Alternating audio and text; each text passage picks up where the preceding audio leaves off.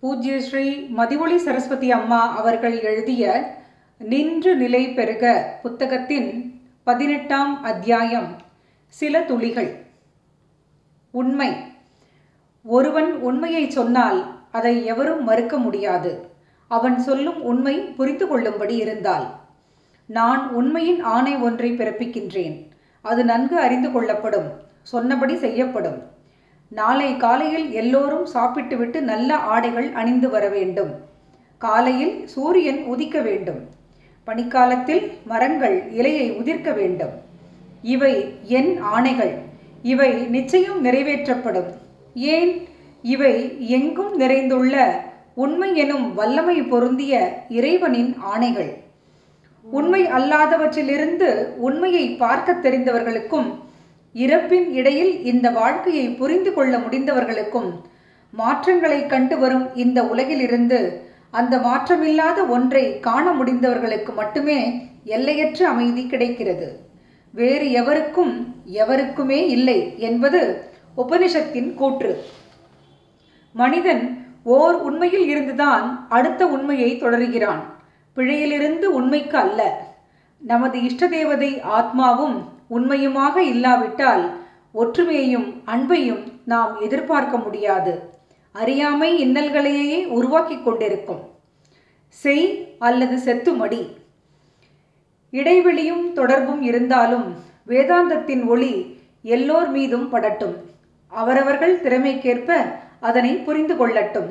இந்த நிலையில் தற்காலிகமாக உடலை பற்றிய உணர்வு மறந்த நிலையில் நாம் ஏற்கும் உள்ளுணர்வே சமாதி. ஒவ்வொரு முறையும் சமாதி நிலையில் இருந்து மீண்டு வந்து அதன் நிறைந்த சக்தியுடன் அன்றாட வாழ்க்கையை நடத்தி வரும் நடைமுறைதான் உணர்ந்த நிலை. தூய்மையான எண்ணத்துடன் செய்யும் தொண்டே கர்மயோகம் என்று கூறப்படுகிறது. ஓர் அறிவாளியின் படிப்பிலுள்ள ஆழம் ஓர் ஓவியன் தான் காணும் காட்சிக்கு சாட்சியாக இருக்கும் ஆசை அன்பு மிகுந்த ஒருவன் தன்னையே தியாகம் செய்து கொள்ளும் நிலை. இவை உணர்ந்தோ உணராமலோ நாம் நாமாக இருக்கக்கூடாது. அந்த எல்லையற்ற உலக பிரஜை நம்முள் ஒன்றியிருக்க வேண்டும் என்பதையே காட்டுகிறது. அழிவு. இது நமது சூழ்நிலையை பற்றிய பெருந்தன்மையற்ற ஒருவித ஒப்புதல். ஏனெனில் அவை விதிக்கப்பட்ட கணக்குகளுக்கு அப்பாற்பட்டது. அவற்றோடு தொடர்பு கொள்ள முடியாதது. கர்மா அல்லது வினை. இது பெருந்தன்மையுடன் ஒப்புக்கொள்ளப்பட்ட கணக்கிற்குள் அடங்கியது. எந்த செயலும் துரிதப்படுத்த வேண்டிய அவசியம் கிடையாது. முடிவாக உள்ளது ஒன்றே ஒன்றுதான் என்று இருப்பதால் மனித நியாயங்களுக்கும் உலகத்திற்கும் வேற்றுமை இருக்கிறது என்ற கூற்று அர்த்தமற்றதாகிறது. நம்முள் எரிந்து கொண்டிருக்கும் வேட்கைகள் எல்லாம் எப்படி நமக்கு விதிக்கப்பட்டுள்ளதோ அதன் அடிமைப்படுத்தப்பட்ட பயம்தான். தற்கொலை வாழ்க்கையின் பிரச்சனைகளுக்கு முடிவாக முடியாது. ஒரு பள்ளி சிறுவன் கணக்கு பாடத்தில் முன்னேற முடியாததால் அவன் எழுத்து பலகையில் அவன் போடுவதற்காக வைத்துள்ள கணக்கை அழித்து விடுவதை போன்றது இது. தனியாக செல்லும் ஒவ்வொருவருடனும் ஆண்டவனும் தொடர்ந்து செல்கிறான். சிவம் திருநீற்றால் உடல் முழுவதும் பூசி முழுகிவிட்டு உலகிலிருந்து விடுபட்டு இறைவனை வழிபடும் நிலைக்கு எவன் முதலில் வந்தான்? குகைக்கோ காட்டுக்கோ சென்று தீவிரமாக தியானம் செய்து கொண்டும் முடி சடையிட்டு கொண்டும் நகங்கள் வெகு நீளமாக வளர்த்து கொண்டும் உடல் துரும்பாக இழைத்தும் ஆத்மாவின் பக்தியூட்டும் அந்த ஆனந்த நிலை எய்தவே எவன் முதன் முதலில் முயற்சித்தான்? சிவம் என்பது இமயம் தூய்மை. சிவம் என்பது அக்னி ஜுவாலை. ஜுவாலை வெள்ளையாயிருக்கும் ஆனால் அதன் தொண்டை நீல நிறமாக இருக்கும். சிவன் நீலகண்டன். தீக்குச்சியை பற்ற வைக்கும் போது கூட இதை காணலாம். தன்னை சமநிலைப்படுத்தி கொண்ட ஒருவனுக்கு மிகப்பெரிய கஷ்டமான செயல்கள் கூட கோடை காற்று மலரின் மனத்தை அள்ளிக்கொண்டு போவது போல் அத்தனை எளிதானதுதான்.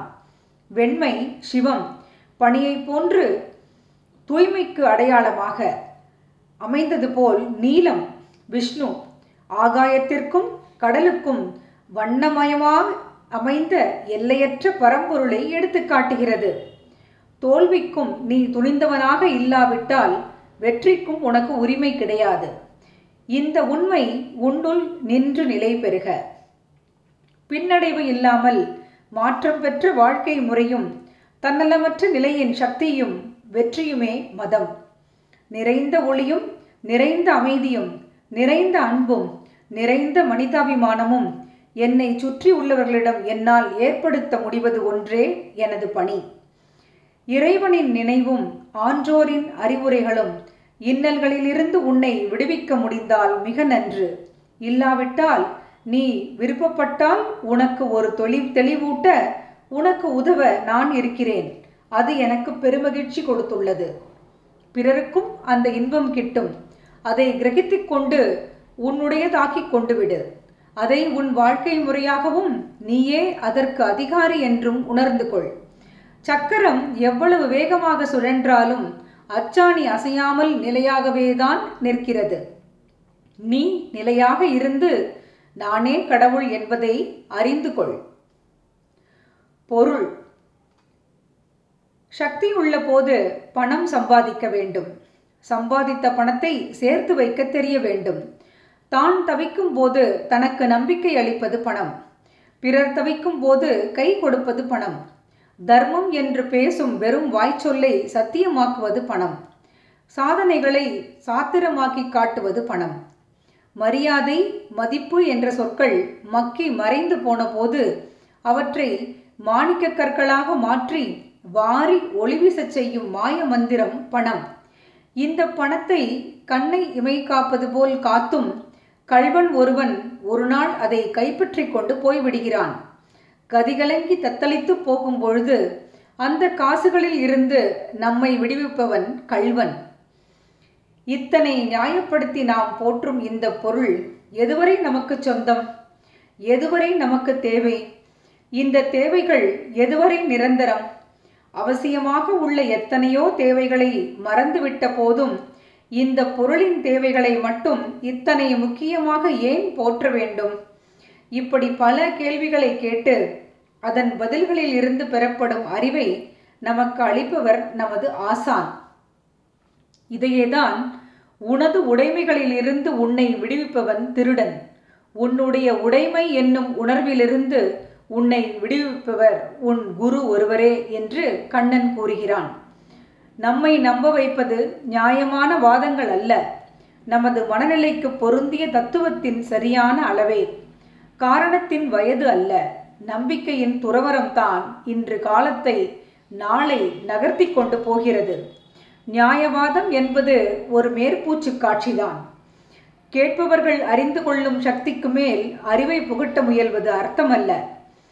அவர்கள் வேகமாக நடக்க வைக்க முயன்றால் அவர்கள் கால் தடுமாறி கீழே விழுந்து வழிகாட்டியவனையே வசைபாடுவது மட்டுமன்றி அவன் காட்டிய வழியையும் கைவிட்டு விடுவார்கள்.